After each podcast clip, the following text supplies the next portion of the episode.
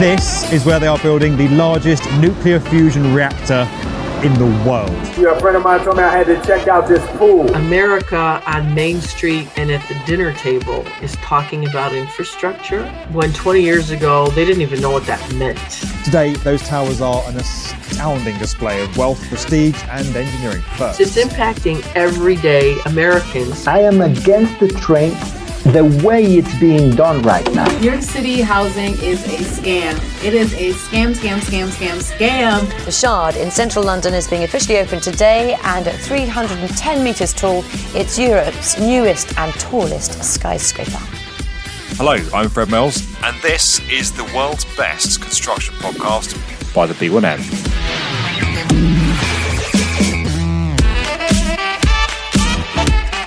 Hello, and welcome to your first World's Best Construction podcast of 2024. Today's episode is sponsored by Trimble Construction. I'm your host, Fred, and as always, I'm joined by Liam and Luke. Happy New Year, guys. How you doing? Good, mate. Good. Happy New Year's, boys. It's good to it's good to see you. It's good to be back. I um I wrote 2024 yesterday on a document, and I thought, oh, I don't like that. I don't like that. 2024. We're in the 2020 now. was four years ago. That's This is um, it. We are living in the future. Yeah, I don't know how I feel about it, mate. A bit depressing, to be honest. I mean, it's it is January in uh in Europe. Yeah, which is also a bit It's depressing. not the most so- happiest time of year. Oh, I see. You mean weather? I was saying well, it's January in Australia as well, mate. But um, you mean Yeah. weather-wise? Yeah, mate. Well, yeah. Obviously. How big is this time difference? yeah, I reckon. It was weird. I always find it weird on New Year's where you're in 2024 and we're Hmm. in 2023 for a bit. I know that's just how time zones work, but that is Yeah. that is strange. Mm, it's a bit I weird. That is very weird. I uh, I kicked off the new year. I've been going to the beach the last couple of days. I've got a funny uh, thing that happened to me that I think you guys will f- find quite interesting. So we were Oh, no. swimming today Oh, no. Where's this going? Beach, and someone announces over the um, lifeguard announces over the speaker. Everyone uh, leave the water. There are blue bottle jellyfish um, in the water, and they're like a super like um they cause like intense pain with their stings. They're like like not a joke kind of thing. I think there's a Bondi rescue episode where someone gets sting and his arm looks like it's like lacerations on his arm. Oh, So everyone jumped out of the water and you just sort of stood there and looked at them like they all like swarm in kind of thing. Another thought- reason to uh, Yeah, visit Australia. Find that interesting. Yeah, another thing that can kill you in Australia. really not selling it to me, mate. Oh, I've been, a I've been. I've been meaning to ask. Um, obviously, this is kind of like a 2024 special episode. But Fred, have you got any like trips planned for this year? Any personal or business stuff planned? there's a lot of business stuff planned. Yeah, not not fully firmed up yet, but there's a few things happening. Um, we are going to Belgium in a couple of weeks. Should be pretty good for a project we're filming out there. There's a couple of long hauls which aren't fully firmed up yet. A bit of the United States, possibly a bit of Canada, which should be good. So Canada. yeah, Have you been to Canada? You have. I- you? well, Oh. debate. I have been to Canada. I spent two hours on a military airport runway in Canada. and I used the loo. So if, I, if you've been to the loo in a country, that counts. So I've, I've used the loo on the plane, on the plane? Were you on the plane? in plane? Canada. Yeah, I didn't get off the plane. Nah, mate. We weren't it doesn't plane count if you Canadian military police. If you're not if you're not on the ground, walking on the, the walking on the ground, that's nah, mate. You're in transit. Essentially flew over it. No, mate, I spent two hours on the ground. There were Canadian officials on the plane, and I used the loo. Tick. What about layovers? If you stop off at an airport, like Yeah, I've stopped yeah, off at Hong. Kong Airport, I've used the loo there, and they had like pork hanging up in between gates. In It was between, oh, great. between the I was gates. like, this, okay. I was like, In this is between the enough urinals? Chinese. Where's this going? No, just it was uh, it was amazing. Just you know, like little restaurant bits, but they got like you know the po- and the duck and the pork just hanging there, and it was So I- amazing. I'd look at it in the case of, of I would say, "Oh, Luke, you've been to Hong Kong. Tell me where to go. Where, sh- where should I stay? Where should I eat?" And you'd be like, "Oh, the airport's good. Gate 15, they've got this hanging duck. yeah, oh, there's like pork hanging everywhere. It's great." yeah, it's the dream. It's the dream. I, Uh, I'm- it, it definitely counts for me. Definitely counts. Anyway, I've been um I've been looking at flights to Tokyo for later on in the year, and um the ch- the, the flights aren't cheap. The flights are not cheap, and uh, the cheapest option seems to be flying to is it uh, Guangzhou Guangzhou airport and doing a layover there, like a long layover. And I'm just like, oh, I don't know, don't know if I can be bothered. The airlines as well, you know, not the best reputation like China Eastern or whatever it's called. I'm like, oh, China Southern. just one of those. I think there's two. China Southern, China Eastern. I think it might be Southern. Yeah, um, yeah. I don't know. It's worth just paying the extra bit of bob, isn't it? And going with like Cathay or Emirates or something, right? yeah, I'd say so. As someone who's just spent 20 hours, sorry, Liam, I'm still going on about it, but someone who's just spent a very long time on an airplane, yes, you want you want on long haul, you want to spend the money, I would say. yeah, yeah, yeah. It's got to be done. So that's my 2024. That's what it's shaping up like, mate. And uh, and this get to see Fred, don't I? Fred, we're overdue a coffee date, mate. In Are we? Oh, yeah, I thought, oh, our God. mandate. We love that, don't we? Yeah. Well, I'll give you some dates for like February, March or something. We'll get something in the diary. All right, mate. Let's do that. Let's Oh, do busy that. man, busy man. Yeah. Uh, guys, it's going to be a very big year in construction, and the world's best construction podcast is going to take you through all of it with, uh, you know, the kind of analysis and deep dive stuff that you're used to on this podcast, including is it pasta or pasta? In case you didn't listen to the special quiz episode from last week. Uh, which was amazing. But yeah, some very big things happening. And this week on the B1M, we've rounded up the top 10 construction projects completing in 2024. Also in the news this week, we've got Bhutan's Mindfulness City, Saudi Arabia's new esports arena, and some of your comments from the past week over the Christmas period. Let's do it. Let's get things rolling. Let's go.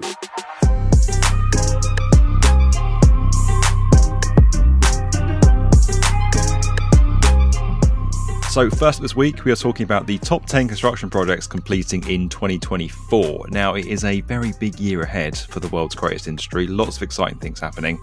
And I have to say, looking at this year's list, it really feels like we are through the pandemic, cancellations and delays are over. Um, things are getting a lot more back to normal, and some very big stuff is unfolding all around the world. So, yeah, really enjoyed putting this video together. Worth saying, France, and particularly Paris, France, appears three times on the list this year, and that is all because it is hosting the Olympic Games Paris 2024. I don't know about you guys, but it feels like the Olympic Games comes around a lot last few years because Tokyo was delayed a year. Mhm. Yeah. I It feels think like- so. 20, 2021 they did that. It's like the Euros. The Euros are this year. So we're going to see, and this isn't the only time I'm going to mention him. Jude Bellingham, we'll see him ripping it up in the Euros in 2024 because it was obviously 2021 when it was last uh, last played. But I do think the last few years have just gone quick, mate. Yeah. I think, I think we've been talking about these projects as well quite a bit internally at the company. You know what Yeah. I mean? We've been looking at Yeah, trying yeah. to cover these for ages. Yeah, it's exciting things are finally coming to fruition. So, kicking off the list, guys, on the top 10 projects completing in 2024, we've got the Olympic venues in Paris, France. As I said, this is probably the city that's going to have the uh, most attention on it in 2024. Interestingly, 95% of the venues for this games are going to be in existing or temporary structures, including a spectacular new arena which they're building at the foot of the Eiffel Tower. Now, you can see this in the video, it looks incredible. Um, reminds me of the one they built in London. They built a temporary arena on Horse Guards Parade in London during 2012. They've done it in like uh, Rio on the beach and stuff as well for the beach volleyball. Those temporary arenas in iconic locations are are really cool. I think it really makes an Olympics. Um, a whole idea of using existing and temporary structures is to bring the cost down and generally be a little bit less wasteful and more sustainable.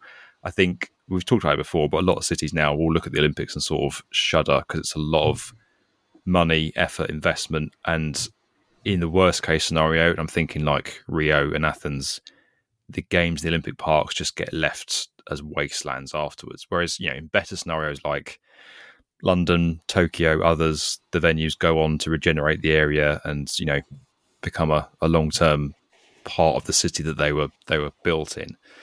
Um, so yeah, it's interesting that France taking this route. It's there is one permanent venue, which is the Aquatics Centre. Aquatic Oh. Centre, Aquatic Centre. Aquatic, aquatic, no aquatic. Oh, I've got Liam in my head. aquatic, aquatic. See, if I say aquatic, I sound really posh. Um, only permanent venue is the Aquatic Centre, largely built with sustainably sourced mass timber. I love this building. Um, 5,000 square metre roof, it's covered in photovoltaics that makes it one of France's largest urban solar farms. Uh, and those PVs supply all the energy for this pool building. Um, and inside, they've made the actual pool room space a bit smaller, but kind of carefully calibrated it. So if you're sitting in the stands, you can still see the whole pool, which is obviously quite important if you're watching the Olympic swimming races. Um, but they've made it a bit smaller, so there's a smaller room to heat, which makes it overall more sustainable. So it's a very, it's a very 2023. Sorry, no, see, I've done it again. I've, I've done it. What, what's wrong with me? It's a new year. It's a very 2024 Olympic building. There we go. Yeah, it is decent. I hate to say it. Paris Olympics looks pretty lit at the moment, doesn't it? Um, the swimming in the Seine, you Yeah. know. Can they Um, pull it off? Is the question. You've jumped yeah, number two. Number two on the list, guys. Thank, Mm. thank you, Luke, for moving us on so gracefully. Is the Seine River cleanup? Um, now, this is a big one, right? Because French officials banned people swimming in the river back in 1923 because the water quality was so bad, right? Uh, but they're now uh, on this effort to clean up the Seine so they can reuse it for swimming in uh, the Paris 2024 Olympics. So the 1900 Olympics, which were also held in Paris, they did the swimming races, swimming trials in the river. Obviously, things then went downhill, but they're now cleaning the river up with these massive treatment facilities that have been constructed uh, to kind of make it clean and swimmable once again. $1.5 billion invested, um, these massive tanks and treatment facilities that are basically pulling, I'm, I'm simplifying this, but pulling water out of the river, cleaning it, and then putting it back into the river kind of like a you know a filter on a pool or a fish tank, but on a much much larger scale, cleaning the river out so it's going to be uh, ready for the ready for the games. What's also interesting is the Olympic ceremony for this Olympics, the opening ceremony, sorry, is not taking place in a stadium. It's taking place along the river, which should be pretty incredible. So are they? Is it going to be completely drained while they treat the water? No, it's basically you don't see it. Water gets taken out and pumped back in again and cleaned as it as it goes. Ah, right. Yeah, I don't get how it works. I don't get how because rivers, you know, have a constant flow, don't they? Like, how does that? How does if you take a bit of water, yeah, the, more water's going to come in and then get pushed through the city, and then well, the water that uh, the water that yeah. comes down from the source is obviously clean. Is that stuff gets thrown Yeah. into it and messed up as it goes through the city. So there's there's a lot of measures going on to stop that stuff going into it to start with, but also to clean the water that's there already and make it generally a, a better environment for things like bacteria, fish, ecosystems that help clean the river themselves anyway. Hmm. Um, but they're, they're kind of giving it a leg up by giving it these extra clean treatment facilities. yeah, I'd be super dubious about swimming in that. Hey, even if they've treated it. Yeah, me too. you, you guys first. pretty incredible though cleaning an entire river ready for the olympics and i think this opening ceremony i remember the i mean it rained but the queen's diamond jubilee back in 2012 they did a great big river pageant in london that was really impressive all the boats and stuff down the river um, yeah. yeah this is going to be Imagine- at night i think or sort of dusk there's going to be fireworks and stuff so Imagine if they clean clean the Thames. Imagine if they did this to the Thames. Oh, that'd be the dream. but then Some- the, the, some bloke with a hoover pole like you see in a pool like bag on the go bloody hell mate or on his clean out Paris has a 1.5 billion, uh, you know, solution to this. We just have a dude going around the Thames hoovering up all the soot. But the the Thames gets an unfair like rap really because it looks really dirty, but a lot of that is just because of the silt on the riverbed and because there's a lot of clay in like London soil, right? That's why we have to do um like big foundations for our buildings, like different foundations for our buildings, right? Because the soil is like really soft. would you uh, like go for a dip in the thames then luke Yeah, why not, mate? oh Why not? I've already got Crohn's, so what else? what sounds else? like a youtube video Yeah, I'd give it a go. I'd give it a go, mate. Why not? Sounds good. Please don't swim in fast flowing rivers if you're listening. Um, you might catch royal disease or get washed out to sea.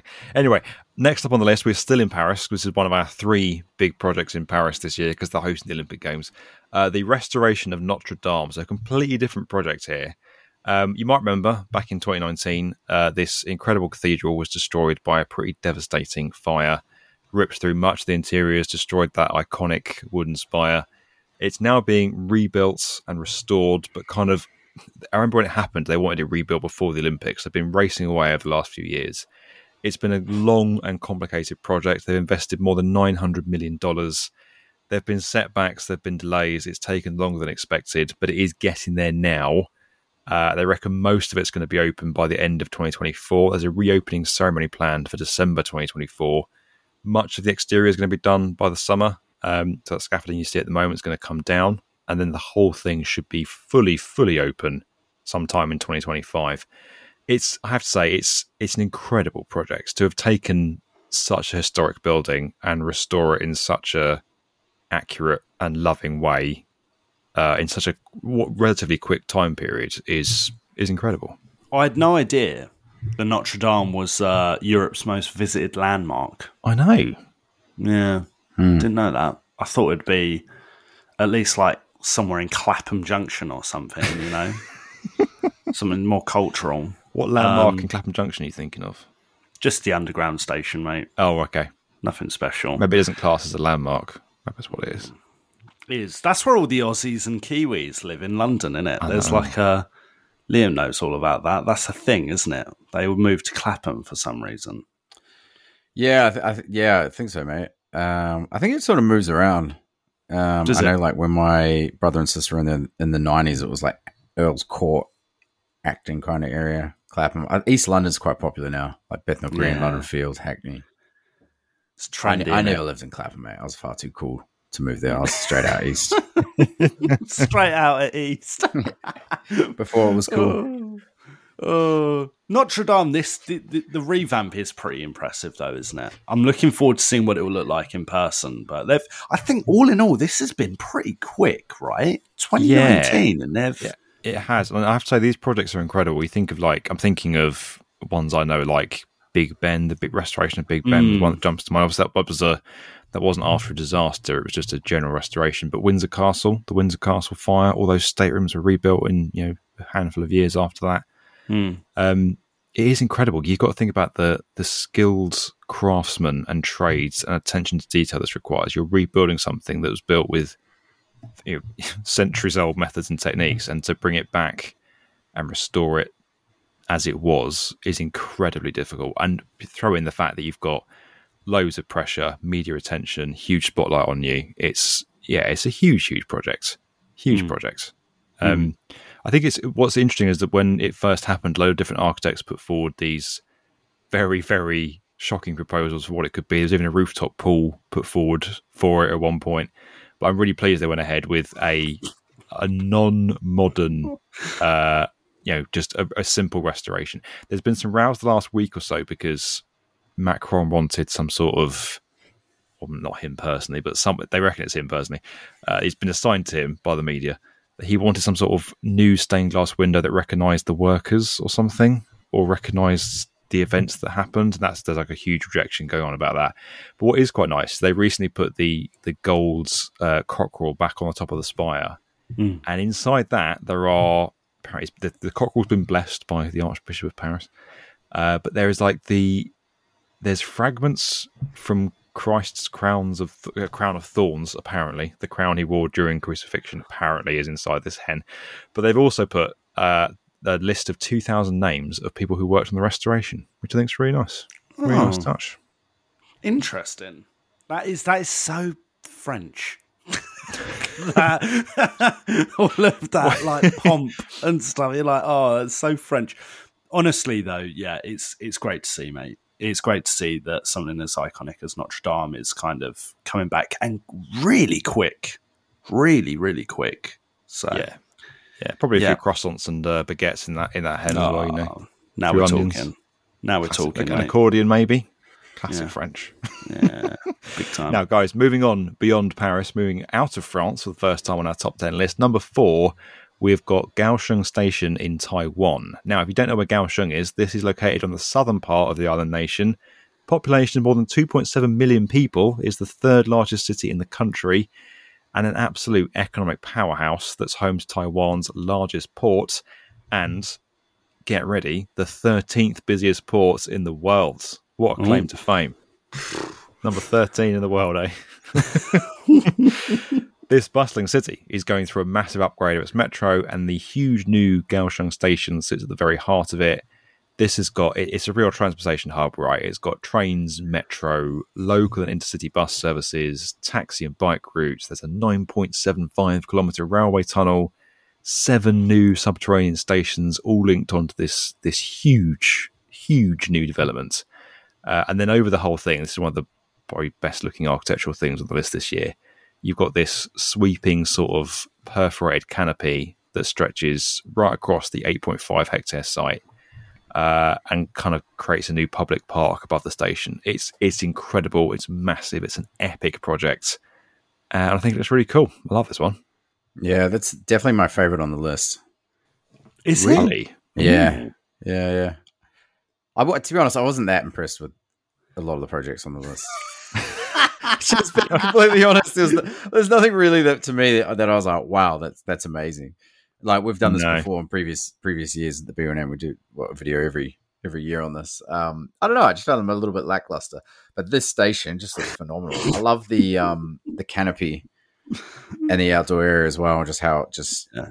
even that sort of just shows how it all links together at like a central point underneath. Yeah. It looks better than Euston, doesn't it? I I, uh, I got a train into Euston the other day from Birmingham. We got really cheap train tickets from seeing uh, the Mrs. Family, and uh, my days, Euston enough a miserable station, miserable. It's ho- it's horrible, absolutely vile station. Um, so maybe HS2 will help improve that. It's about to. If Maybe. only there were a big government plan to improve railway stations around Euston, eh? Yeah, and going to Manchester or something. You know, But it's only that'd going to happen if you get public sector investment in it, a, a- private sector investment in it, which is just, oh, just Oh, don't- honestly. don't- here I am again ranting about HS2. It's only the third day of the year, right? Yeah, it's a train station. It's a I train know- station. so. Yeah, this the the Kaohsiung station in Taiwan is incredible. I know what you mean, Liam. There are there's a big variety of projects, but it's not quite as juicy as previous years. I wonder if we've had a bit of a, I don't know. Yeah, I know what you mean. It's like a bit of a Hmm. some of the really big eye catching stuff has been and gone. Mm. Do you think that's because of economy? Do you think that's because there's not as much money going around right now, or, No, I think, or do you as, think it's just the way things have landed? as I said at the beginning, I think there's more stuff happening now. I think we're very much out of the pandemic. There's more uh, big projects kicking off, um, but some of the big stuff you see on the B1M will often run over several years. So the stuff that's actually finishing now has been around and kicked around for a little bit of time. Um, but there's more stuff now coming to fruition because the pandemic delays are sort of, you know, move, we're moving past those now. It's, not everyone can use that as an excuse for much longer, I don't think. Apart from Yeah. HS2. And and spoiler, there's nothing on this list from Saudi Arabia No, because you know, nothing complete in this year. yeah, yeah. Next up on the list, at number five, we've got the International Land Sea Center in Chongqing, China. Now, at 458.2 meters, this is the tallest new building to complete in 2024, and it is an absolute beast. It's going to rank among the 20 tallest skyscrapers in the world when it finishes. Now, this is incredible, right? Eight of the 10 tallest buildings completing in 2024 are going to be in China. 80% of the 10 tallest buildings completing are going to be in China. Uh, the other two are in Dubai and Cairo. So it just shows you how China is still, despite the country's you know, skyscraper bans, the limit on building tall buildings, they're still uh, completing some of these massive, massive projects that have been that have been in the pipeline for a while. It just shows the construction that's still continuing in China. It's yeah, crazy. Yeah, it's crazy impressive. Crazy impressive. What's this one called again? The International Land Sea Centre. International, which isn't the best name. Um, No, they they're rubbish at their names, aren't they? These it's City Rail? Link, isn't it? Yeah. International Land Sea. What's that all about? No. Stupid. What a stupid. Give it an name. address, I say. Call it 9 D Decarb Avenue or something like that, you know. Yeah. Yeah, 20 Fenchurch Street. 20 French, one Bligh Street. There you go. Oh, there we go. Cheers, Fred. Uh, Decent, decent enough looking building, isn't it? Yeah, it's on the list because it's the tallest building completing this year. It's the tallest Right. new skyscraper completing in 2024.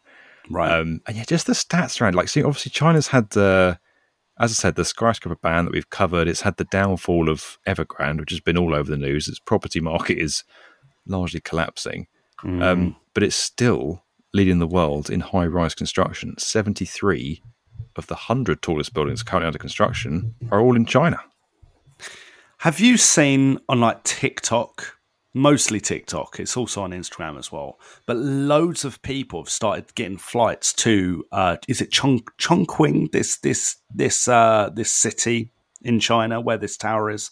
Um because at night time it looks like the city in Blade Runner. Like it has all the LED and neon against the buildings. It looks like something from a video game. Have you Yeah. seen that? I haven't seen that. No.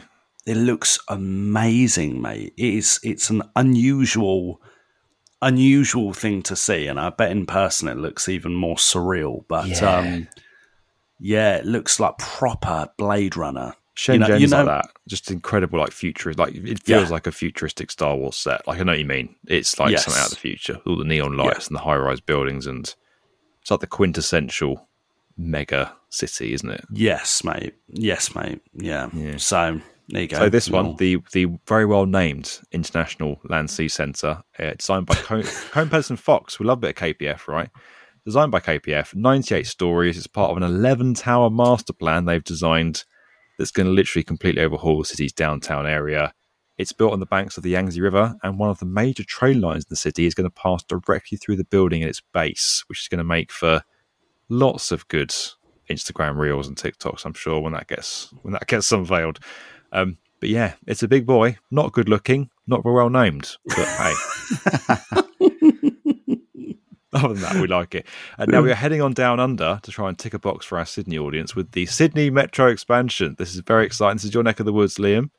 Uh, Australia's largest metro is getting a much needed expansion. It is a 30 kilometre new line burrowing under Sydney Harbour and through to the new CBD stations that are due to open in 2024. The project has been called arguably the most transformative piece of transport since the Harbour Bridge, which is a bold claim. Oh. Uh, $20 billion is being spent on this new network. It's one of the largest suburban rail projects in the world, rivaling even the Grand Paris Express over in our friends uh, Paris yet again. By 2030, Sydney's going to have 113 kilometres of new metro rail and some 46 new stations. That is a big investment in public transport infrastructure. And it might even get people like Liam Marsh out of their cars and Ubers and onto the train. Much needed, mate. Much needed. I think um I think the station near me is going to make it like ten minutes to get to Barangaroo, which is Nice. phenomenal for for for Australia. Oh wow! Hmm. So this so the station near your house, you'll be able to yeah, walk it's to like, a it's like ten the minute. suburb next to me. I would I wouldn't walk to it. It's in the next suburb next to me, but it's Would you have to drive to it and then get the train in? well, that's the thing. The station, the station. I was at a cafe near it the other day actually, and I was like, "Well, the station's not really. Ne- it's like there's a little bit of res- there's residential there, but I'm like, you know, is it where you going to people still going to drive here?" And I was talking to a couple that grew up in the area, and they're, they're staying with their they're about to move into a house. They're staying with parents, and I was like, "Are you getting the train into work? or Are you driving?" And they were like, "Oh, we're driving because we'd have to drive to the train station anyway because it's like a 25 minute walk or whatever." Yeah, yeah. It doesn't. Yeah, it, it. You need kind of like an integrated rail network or metro system for that to work for the whole city. But I, I suppose it's still it's it's a a step in the right direction. I suppose It's, de- it's definitely good. I think definitely people will definitely use it. Just for me, it's a bit bit out of my way. And I suppose people. I mean, maybe there's a car park there or something. I mean, people can get Yeah. buses there, right? I So found there it you pretty go, good. Fred. I It's not gonna going to say, change I- anything for, for for Liam. For Liam. I was going to say, I found it pretty good when I was there. Arguably, I was staying in a hotel next to a mainline station that went straight into the CBD, and I was only going between there and the CBD. Uh, so I found it pretty convenient, but it was pretty pretty quick and easy to get in and out of um, in and out of the central business district where most of the, the meetings and stuff I was doing were going on. Um, Yeah, and the cla- very- trains were very- clean. You know, Yeah. much cleaner than trains in London. Bit of double decker action, which I like. Yeah, it's, Oh, I yeah, think it's much decker. easier where where you are staying, mate. You're very close to the city. You know what I mean? I think the Yeah. problems are when you're out a little bit more. You know, trains. That's not me saying I lived, I stayed at Clapham Junction and getting to Waterloo was really easy. That's, my mate, that's exactly what just you're saying, mate. That is Yeah. exactly what you're saying. See, Clapham. Clapham gets another mention. Take that, Paris. it's catching up, isn't it? It's catching There up. There we go. And just for our Australian audience, because I know you, you're very, we have a very passionate, very loyal Australian audience. I was very lucky to meet many of them down at our fantastic Get Construction Talking event uh, in, in, in November last year. Uh, but just to say, there are many, many awesome projects going on in Australia right now. But this is the top 10 projects completing in 2024. So Yeah. we know all about your Brisbane Railway, your Melbourne skyscrapers, your Melbourne Railway. We know all about that. It's great. But this is stuff finishing in 2024. So please calm down and don't at me. Yeah, and we love Bluey. So calm down. We love a bit of Bluey. We love a bit of Bluey. Uh, now, from uh, keeping our Australian audience happy to heading over to Canada, keeping our Canadian audience happy, uh, the one in Toronto, Canada, is going to complete this year. Now, strict zoning laws and a rising population mean that Toronto is seeing a massive skyscraper boom. We've covered this before, uh, but basically, because they've they've very restricted where tall buildings can be built, and there's a rising population, and there's more businesses moving into the area and the rest of it. There's this uh, rise in skyscrapers being built in the specific districts uh, or specific districts of Toronto. The city is soon going to overtake Chicago as the urban area with the second most skyscrapers in North America after New York, which I think is pretty incredible. Um, this one's designed, this one, the one, designed by Foster and Partners, is going to rise 306 meters above the city and become Canada's first super tall building. Inside, you're going to get apartments, commercial space, and a hotel. Uh, I like this. It's pretty nice looking. It's all right. It's all right looking. Yeah. It's all right. There's a high, there's a high bar on today's episode. And there was like, "Ooh." 2024, mate. 2024, we're coming in. high standards, high standards. I think, um, yeah, this has the potential to look really cool. And it's, uh, is it me or does it not look as tall as like the renders suggest? Like to me, I don't look at the render and go, oh yeah, that looks like super tall. I think they've been quite clever with the renders and Yeah. tried to minimize how big it looks on the skyline so it doesn't cause too much offense. Because it is, Oh. and I know from experience, putting up, not, not from experience, but I've seen it in other projects where putting up the tallest new building somewhere does ruffle feathers and come with a lot of scrutiny and planning approval pressure. So they've probably been quite careful with how they're presenting it. But I, I, I like it. it. It looks very Foster and Partners. It fits with Toronto really nicely. It's eye catching and different, but not gaudy like the walkie talkie. Um, so I really like it. I really like it. It's got these clever cutaways. I should just mention the really cool engineering feature. If you look at the pictures of this, there's like cutaways every few floors where the building's mechanical levels are. And that's to uh, help air currents that hit the building flow through the building. So it helps disrupt air currents uh, and avoids these kind of areas of high and low air pressure around tall buildings that can occur that can cause buildings to sway. That's called as uh, air, air current vortices, which we've talked about in recent videos. Um, but yeah, really cool engineering trick. Very similar actually to 432 Park Avenue's technique over in New York. But yeah, I like this building. It's good to see Canada getting its first ever super tall building. Um, Yeah. Yeah, I think Toronto's got some challenges. There's, there's a rising population, there's a housing crisis. I think they are going to have to rezone some stuff soon to address it, Hmm. but let's see where things go. Yeah. Yeah. Good discussion for another video, maybe. You know? There you go. Who knows? I hope you're happy, Canada. Uh, we get lots of messages going, "Why you never cover Canada?" We do cover Canada, and the answer is the same answer I give to every country: just build better stuff. You know, if you want us to cover you on a more regular basis, build something cooler. That's what I say. Oh, I like it. Yep. Who else can we offend, Fred? Well, who else can number we eight. upset? Let's head, o- let's head over to Frankfurt, Germany next. number eight on the list, which is actually on last year's list as well, Four Frankfurt in Germany. It's unlike Germany to uh, spend longer than planned on a project, but here we are Four Frankfurt, Yeah. taking a little bit longer than expected. Due to officially complete in 2024 is Four Frankfurt. We've talked about it a lot on the B1M, um, but a very big new development of, funnily enough, four skyscrapers, which now has the, well, hopefully, the poetic elegance of actually finishing in 2024 as well. I can see the marketing now of the opening ceremony. It's just it's it's easy to do. Um, this city's getting much taller again. This is another one that's seeing a bit of a boom in high rise construction. 50 high rises currently either being built or planned in Frankfurt. It is striking when I went there and stood on top of the uh, the Omniturm Tower last year on a very hot day. Obviously, I'm just going to bring up, bring up the weather in Frankfurt because that's what I always do. Uh, you could see a lot of high rise stuff, particularly around the central business district. It was pretty incredible. Um, this new building, so Four Frankfurt, is four buildings, as I said, but the new building at the centre of it, the tallest one, is going to rise 233 metres above street level. Um, this is one of those like mixed use new districts again. So you've got offices, apartments, a hotel, shops, restaurants. The whole thing is like a little city within a city, and its positioning is designed to kind of reconnect the city centre with the banking district because they've been quite separated. And you do get that vibe when you're there.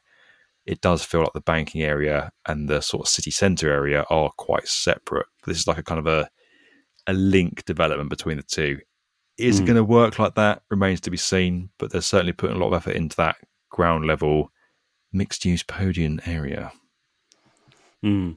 I'd love to go to Frankfurt, you know, especially after your story where, um, you know, the infamous jegging story. Go in August, you know, mate. The hot.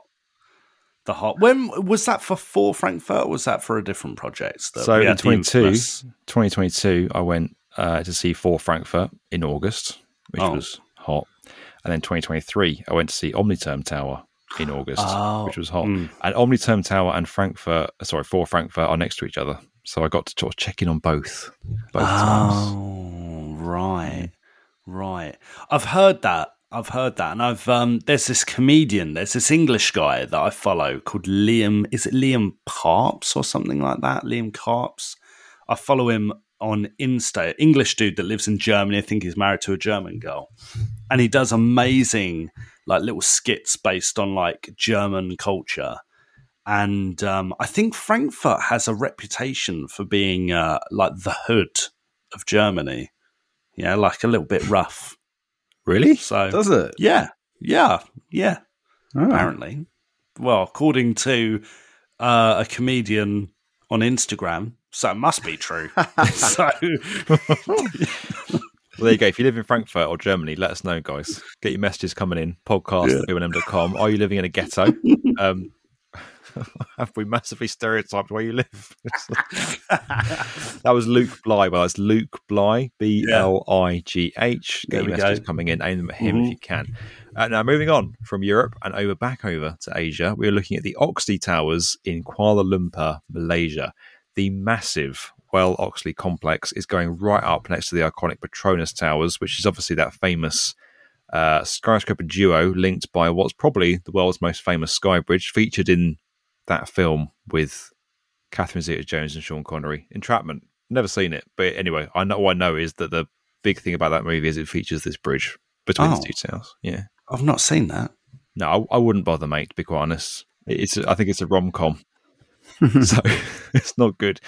Uh, just Google that scene. That scene's pretty cool, I think. Um, right, the Well Oxley Towers raises the bar on sky bridges in Kuala Lumpur. It's got two sky high connections, each with their own rooftop garden. Uh, it is a sprawling structure with nearly 2 million square meters of floor space, which is five times that of the nearby Petronas complex. Uh, and the tallest tower in it is going to rise to 338 meters. So, a new super tall tower rising in Kuala Lumpur. Obviously, this place is the home of Merdeka PNB, the world's second tallest building. So, it's not going to come anywhere close to being the tallest building in the city. Uh, but a nice development, a pretty big, ballsy development over in Mm. KL. Mm, I've never been. This this is probably my second favorite on the list. Oh, what's your favourite? The next one. the last on the list is my number one, but um, yeah, this looks decent, doesn't it? Looks decent. I like it. I'm excited for this. Sky bridges. What's not to like? KL love a sky bridge, don't they? Yeah, and this is the same Yeah, city you it. got to remember that's just built the old uh, Tun Razak Mm. Exchange as well, with a massive set of skyscrapers around that. So, yeah, I might be going to KL this year, so I'm looking forward to that. Might be one on my list. Um, and we flew over it on the way to Singapore, so yeah, very nice. Looking forward to getting down there. Yeah, I know Liam, it counts. I've been, yeah, I've been to KL. Flew over it. yeah, looking forward to it. Should be good. Um, amazing city doing lots of construction, and this is an absolute beast of a project completing later in 2024. Mm. Uh, now, last on the list, number 10. We've covered this quite recently, but unless you've been living under a rock, the Santiago Bernabeu Stadium over in Madrid has undergone an incredible $1 billion transformation to become the self declared best stadium in the world. This is the home of Real Madrid, which had a complete makeover. I mean, makeover probably doesn't do it justice. The stadium looks completely different to how it did before. Uh, they've got this massive wraparound facade. They've increased the capacity of the stadium, albeit marginally, from 81,000 to 85,000. There's an epic new retractable roof. There's new terraces. But the best bit for me is this amazing retractable pitch that can be segmented and then stored below ground, kind of vertically stacked into like this sort of dry dock underneath the stadium next to a live metro line. Uh, and then while gigs happen in the stadium, you know, while you're watching whatever it may be upstairs, S Club 7, the Spice Girls, whatever, you, whatever may take your fancy, Luke, uh, down below, the grass is kept in optimal conditions. It's got heating, it's got special lights that make it grow. I'm not really explaining this very well. It's some kind of like UV light system that helps the grass grow. The grounds team water it and mow it. It's I love this project. It's an Yeah. epic, epic feat of construction and engineering. Happened right in the middle of a city, and yeah, a very, very strong addition to the list. It's the best on the list, mate. It's the best on the list. The Bernabeu. Absolutely love it. Looks great on the inside and the outside. Yeah. Oh, that's nice. It's like the perfect partner. It's great. yeah, it's like a little sign you have in the kitchen, isn't it? Like a little sign you hang on a rope in the kitchen. You're beautiful inside now. Live, laugh, love. Yeah, Santiago Bernabeu. that's you in the Real Madrid stadium. Okay, so that's that's your favourite on the list. What's the weakest on the list for you? Oh, weakest. Um, hmm, probably Four Frankfurt for me. Oh, I know. because it's in the ghetto. Yeah. said. It's in Frankfurt. No, no, no. I, d- I don't think. I just don't think it's significant enough for me. I understand that it's a big project, but they've already they were already on the 2023 list, you know, and they're on the 2024 again. Come Having on. done this list for a few years running, part of it is the uh, political balance of making sure you get a project reasonably spread throughout the world. Because we get a lot of comments like, "Oh, you've done them all in Europe, or oh, they're all in North America." or, Where's Malaysia? Or and again, it's just like, guys, don't don't have a go at me. Just build better stuff. You know. Mm. Mm. South America. Where's South America? On Yeah, this? where's Peru? You never cover Peru. Well, you never build anything decent. So Can you imagine? this- what, when's Neom meant to be finished? Oh, 20, everything's 2030, isn't it? Is 2050. it 2030? Yeah, 20. I'll I you was what, thinking top 2030 is 10 be a big projects year. completing in 2030. The amount, of, amount of architectural press releases I've read with 20 bloody 30 in it. This list to be a mile long in 2030. 2025 was another one. 2025 was a huge year. By 2025, we'll be doing this. Well, 12 months to go, lads. Let's see what happens. Liam, what's your favourite on the list and what's your weakest on the list? Favorite is the um, transport um, hub Nice. Yeah. in Taiwan. Mm. My least favorite is probably the uh, maybe the International Land Sea Container, or Yep. I'll keep Mm. Sydney just because I think it's really good for the city. Uh, the scene cleanup. Yeah. the scene? Um, the scene cleaner. Cleaning up clean, the scene, Cleaning Sen. up the scene. S E I N E. The scene. Oh, that's not good pronunciation. With your bloody yogurt and all the rest of it. I What's actually- yours, I mate? kind of What's agree- yours? I kind of agree with you. I think the the Kaohsiung station is the most eye-catching, impressive one. I do think Sydney Metro is an epic feat of engineering. It's Yeah. very, very cool. I do like a bit of a metro project. Mm. Um, yeah, so they're, they're good. And I agree with you, mate. I think the Seine River cleanup, though impressive in terms of architecture and stuff, you know, in terms of you know impacts, it doesn't really hit me. yeah. Yeah. It's just Sorry, a river cleanup, isn't it? It's just a river cleanup. That's all it is. Just clean up the river, mate. Yeah, how much do you want for that? yeah. But there you go, guys. The top 10 construction projects completing in 2024. Let us know what you think. Have we missed anything? And again, don't be like, I'm going to complete my kitchen refurb this year. We don't want to hear about new kitchen or T points or something minor you're doing, like a shed extension. We don't want to hear about that. Big, massive infrastructure projects, the kind of thing you'd see on the B1M on a regular basis. Impressive architecture, huge scale, big impact. You know, you know the stuff we like. Let us know if we've missed anything. Get your comments coming in podcast at theb1m.com.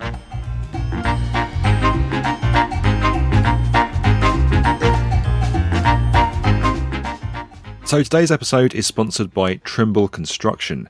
Viewpoint Field View is Trimble's site management solution that's helping construction companies of all sizes improve quality management, deliver defect-free projects, and comply with the latest building regulations. With Field View, you can easily manage defects with visibility at every step, maintain quality and compliance across the supply chain through predefined workflows, and track project performance from anywhere. The likes of Bellway Homes, Waite, Galliford Try, and many more are already going paperless on site with FieldView. You can learn more at the link down there in the podcast description. And don't just take our word for it, guys. We've got a couple of quotes here from some of these big, big firms that are using FieldView to manage their projects. Um, Tony Atkin, who is the Group Production Managing Director for Bellway Homes, said, Now we can keep accurate records during construction phases, which can be used to ensure compliance with building regulations and bring further improvements to quality standards. I don't know what Tony's accent sounds like. I w- I wasn't going to do an accent for Tony. I'm just going to read it out straight. We have another quote here from Michael Green, who is the managing director of Red Systems, who says Recently, we've used FieldView more for compliance. Following the Grenfell disaster, we work on high risk buildings, and there's a requirement for us to demonstrate that what we've put in is right. And we use FieldView to capture photographs and the compliance of what we've installed on site. So this is a really, yeah, really impressive system. And as, Michael says, capturing what you put in and documenting it in photographs and organizing it through FieldView is incredibly useful. I've seen this used out on real sites. And as we said, it's being used by some major contractors uh, right across Europe and around the world. So, yeah, go and have a look, guys. The link is down there in the podcast description. And a big thanks to Trimble Construction for sponsoring today's episode.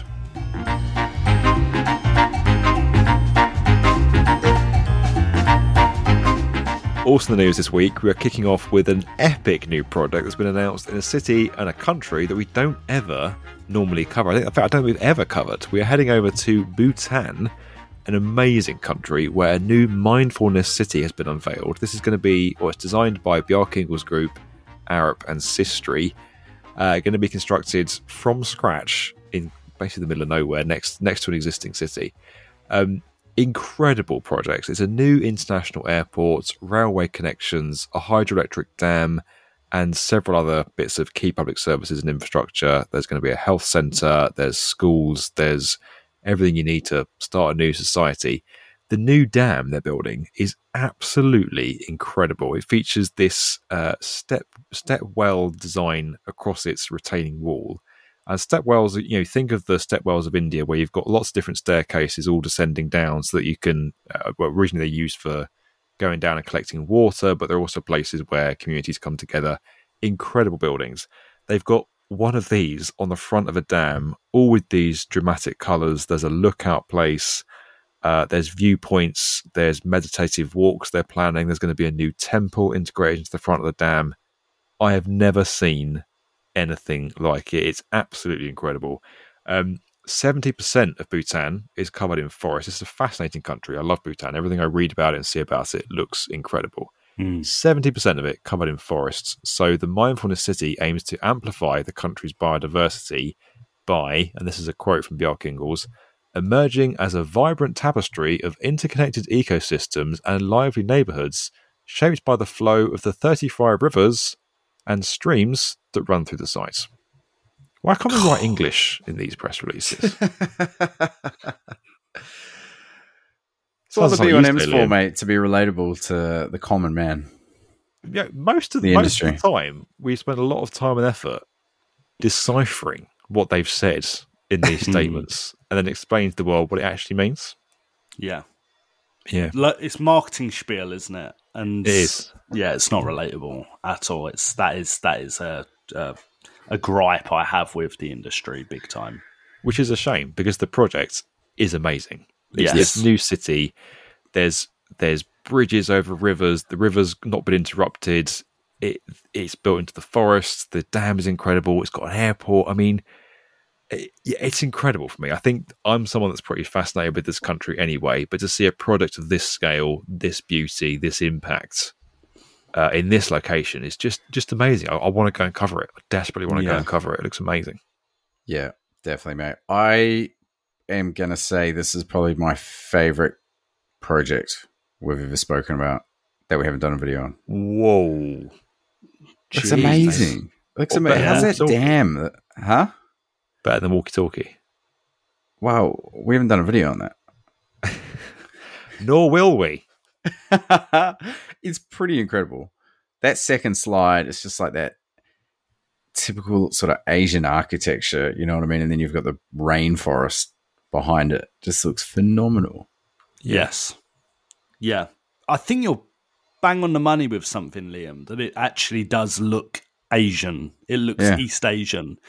And I think that's something that you know, I, I understand with, with global architecture, with offices and with skyscrapers, you know, you can't go too over the top um, at all times. But yeah, a lot of buildings and a lot of countries nowadays look similar. And I do think that's a massive shame. Massive shame. This is celebrating that culture, isn't it? It's it's celebrating that design heritage of this part of the world. And you know what? I think this. I, I'm I'm going to agree, mate. I think this is one of the best projects we've covered. Mm. I, I I would agree too. I wouldn't say it's the best, but it's definitely up there. I think a ste- a, multicolored stepwell like that on the front of a dam leading to a temple, enabling you Yeah. to enjoy the environment, enjoy the you know the, the forest around it, enjoy the view, meditate. I've I've never seen anything like it. It's incredible, and the rest of it is Yeah. incredible too. You know the way they've designed the buildings. There's a nod to the the local vernacular. There you go, Liam, your favourite word. Um, it's it's incredible, and the comments reflect this too. Lots and lots of lots of comments saying this looks incredible. Um, Adam saying never thought Bhutan would get its moment in the architectural sun. Neither do we, but there you go. Uh, it's it's here. It's on the B1M. Lots of people saying it's awesome. Lots of people saying it's amazing. Uh, Diego has quoted the press release saying, "Where nature is enhanced, someone needs to stop these architects." I do kind of do kind of agree. Um, yeah, some pretty incredible stuff uh, Yes. been put forward here. I like Yeah. it. Beautiful, beautiful. Yeah. Will it will it look like that when it's built? Who knows? But got some big names involved here, so hopefully it will. What year is it due to be complete, mate? Oh, mate, there isn't a year, but you know what? 2030. Just stick 2030 on it. That's what everyone says. Mindfulness City couldn't be more contemporary, could it? But if you think mindfulness, Bhutan is one of those places where people go, don't they? They they, they make pilgrimages up into the Yes. mountains to go and find themselves. Yes. Yeah. I've kind of got the picture of uh, Jim Carrey in Ace Ventura 2 in my head. Yeah. You know, where he goes to a temple at the beginning. Yeah. It's not like that. And again, I've stereotyped Bhutan, so apologies. But Yeah. that's what I was thinking. Moving swiftly on, we're heading back to Saudi Arabia because, of course, we always do. Uh, now, there is a new esports arena set to be constructed uh, in a new mega city development that I can't pronounce. Qiddiya? Qiddiya City? Yeah. I've, I've butchered that. But anyway, Populous designed e games arena lined with neon lights. It looks it, it looks very eye catching. It's probably a little bit gaudy for me. Uh, Five thousand seater venue. There's a new uh, the new main arena inside features 4D haptic seats, which are seats that kind of move, shake, vibrate, do stuff to you as you're watching the the game or whatever it is you're watching on screen. Uh, huge banks of video screens for spectators. Incredible, incredible new looking thing. A very, again, very modern uh, typology of construction and architecture. It's been built in a dedicated uh, gaming and esports district within this new city. Uh, and again, this is one of these. You know, the city itself is one of several mega projects being uh, put forward by Saudi Arabia's Public Investment Fund, which, as we know, is working to diversify the economy away from oil and improve their terrible human rights record. Um, well put, Fred. Well put. Um, esports is a massive industry, like a huge, huge, huge industry. Uh, there are tournaments in, you know, like China, and I think this year in uh, South Korea, where they have whole stadiums and they sell out. You know, for these tournaments, these guys playing like Dota or League of Legends, right? It is a huge industry with massive potential. So it's interesting that Saudi Arabia are trying to tap into that. Um, it yeah, it is. Uh, and what did you? How did you describe it, Fred? Gaudy or something? What did Yeah. you say? Uh, would, yeah. would you want this in your local? Like, if this had been proposed in Stra- Stratford, like the MSG Sphere, I was it just, thinking it just wouldn't happen, would it? It's just it's it's very different, very unusual. It's a classic esports arena. Not that there is a classic style for that, but you know what I mean. It kind of fits the brief, doesn't it? yeah, But would you want this in your local area? No. I don't mind it. See, I don't think it's necessarily a bad idea, especially as a dedicated esports arena. You know, growing industry, growing community. I don't think it's the worst idea at all. Kind of, kind of looks like lava lamps bunched together. That's Yeah. what I love last. Yeah. Yeah. Yeah. I think Populous are obviously a very good brand. They know their they know their arenas and their stadiums. Uh, It doesn't sorry, Populous, it doesn't hit me as the best thing they've ever designed. There's a few comments reflecting that as well. Um, mm.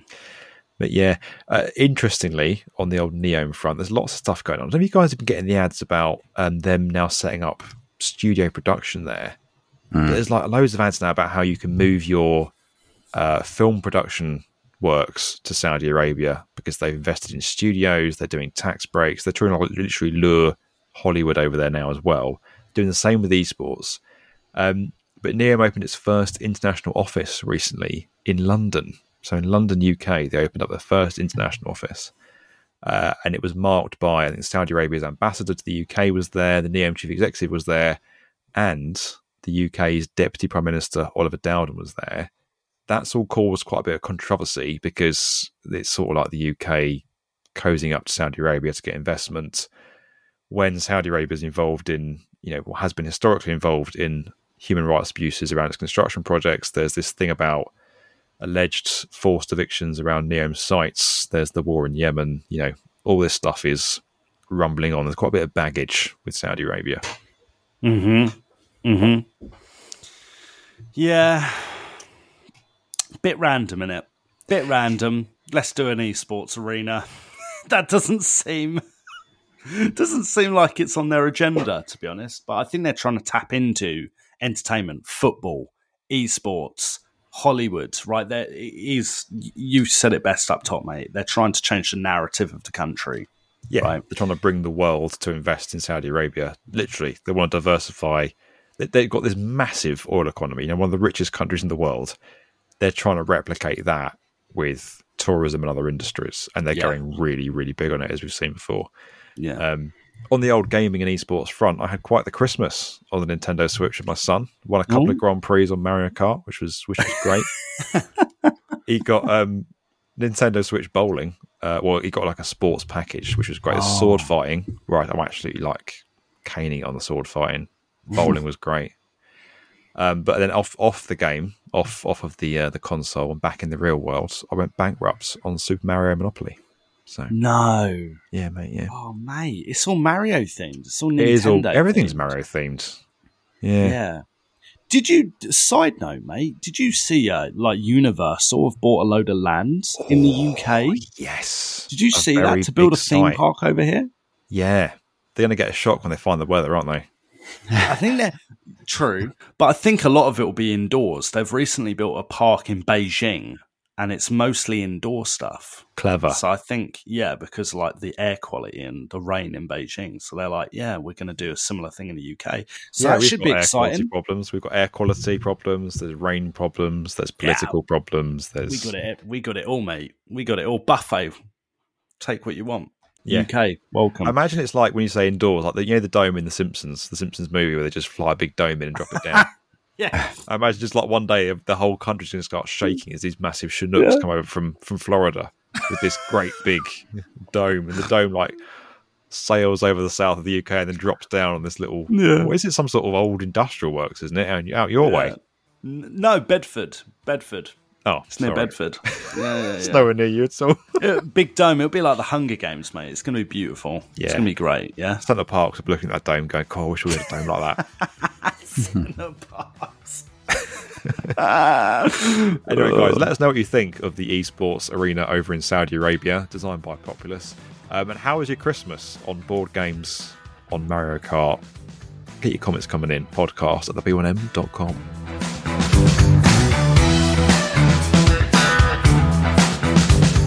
It's now time to head over to the messages corner, the email inbox. What have you got for us this week, Luke? Right. It's um, it's a cheeky one, but not in not in a positive way, lads. This negative review, but I think it's too funny not to address and to read out. This is from DynastyBoy, uh, who titles his review. He gave us one stars out of five. Yeah, Where is this? This is an Apple. Yeah, this is on Apple Podcasts. He goes, stick to buildings.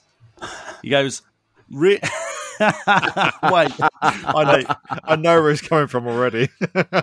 wait, no, no, no. He goes, really funny to listen to British dudes. yeah, so Liam, British dudes. British dudes criticize American water infrastructure based on a single city with 100,000 people when the UK still discharges raw sewage into rivers. So, cheers, mate. Thanks, Uh, mate. but I would, I would still rather take a glass of tap water from the UK any day over anywhere in the US. So I don't know if uh, I don't know if you proved you proved your point, but there we go. Has he got a point, Fred? He, well, he does have a point because uh, there is a lot of stuff at the minute about the rivers being polluted in the UK, which is not good. But in terms of It's drinking water, the stuff you turn from your tap, like I would agree with you, Duke. I would much rather have clean Yeah. drinking water. In the, like clean drinking water in the UK is guaranteed wherever you are. Yeah, The point I'm making is that in America, it's not. it's not. it's a bit fashion, so I don't want to. I don't want to like you know make a joke of anything serious, but you guys kind of don't have a great track record, do you? As, No. as a country, the US doesn't have the best track record for drinking water. So I, love don't know, negative mate. reviews. Get- I, used to get be, I used to get get quite over it. offended by negative comments, but then I kind of got a thick skin as I got older. Probably this is like this has gone on for years now.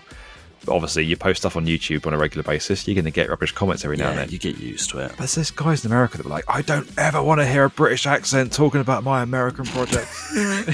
like going on and on about how I shouldn't be covering it because because I'm British. Like it should be an American talking about. it. Well, I've gone then. Someone in America start a hit construction YouTube channel that's got as many subs as us. I'd like to see that happen. Oh, Also, oh. also, I do not sound British. Aquatic. Why? aquatic. I sound Aquatic. nothing like you guys. Well, to some, listen, some Americans, they think we sound real similar. Yeah.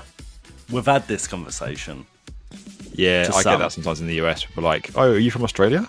Yeah, I- mate. Wow. No. Yeah. Yeah, mate. I what what is your Australian accent, Fred? Oh, I'm not going to do an Australian accent. on here. We've already I saw offended you. Sydney. I just saw you contemplate it. You're like, hmm, should I do it? For a split second. No, not going to happen. Not going to happen. Anyway, guys, get your messages, whether they're good or bad. Get your messages coming in at podcast at theb1m.com. Don't forget to uh, give us a review. It'd be much appreciated. And again, a huge thanks to Trimble Construction for sponsoring today's episode. You, you can find out more about Field View at the link down there in the podcast description. It's very good to be back. 2024 is upon us. Lots of cool construction projects coming this year.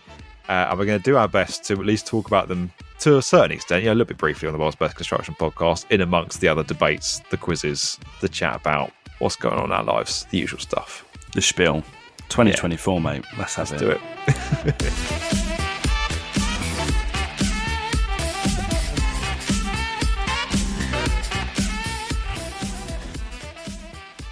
both of you. Sorry, Lou, you just like. we do that again. I thought you. let's, let's try that again. Uh,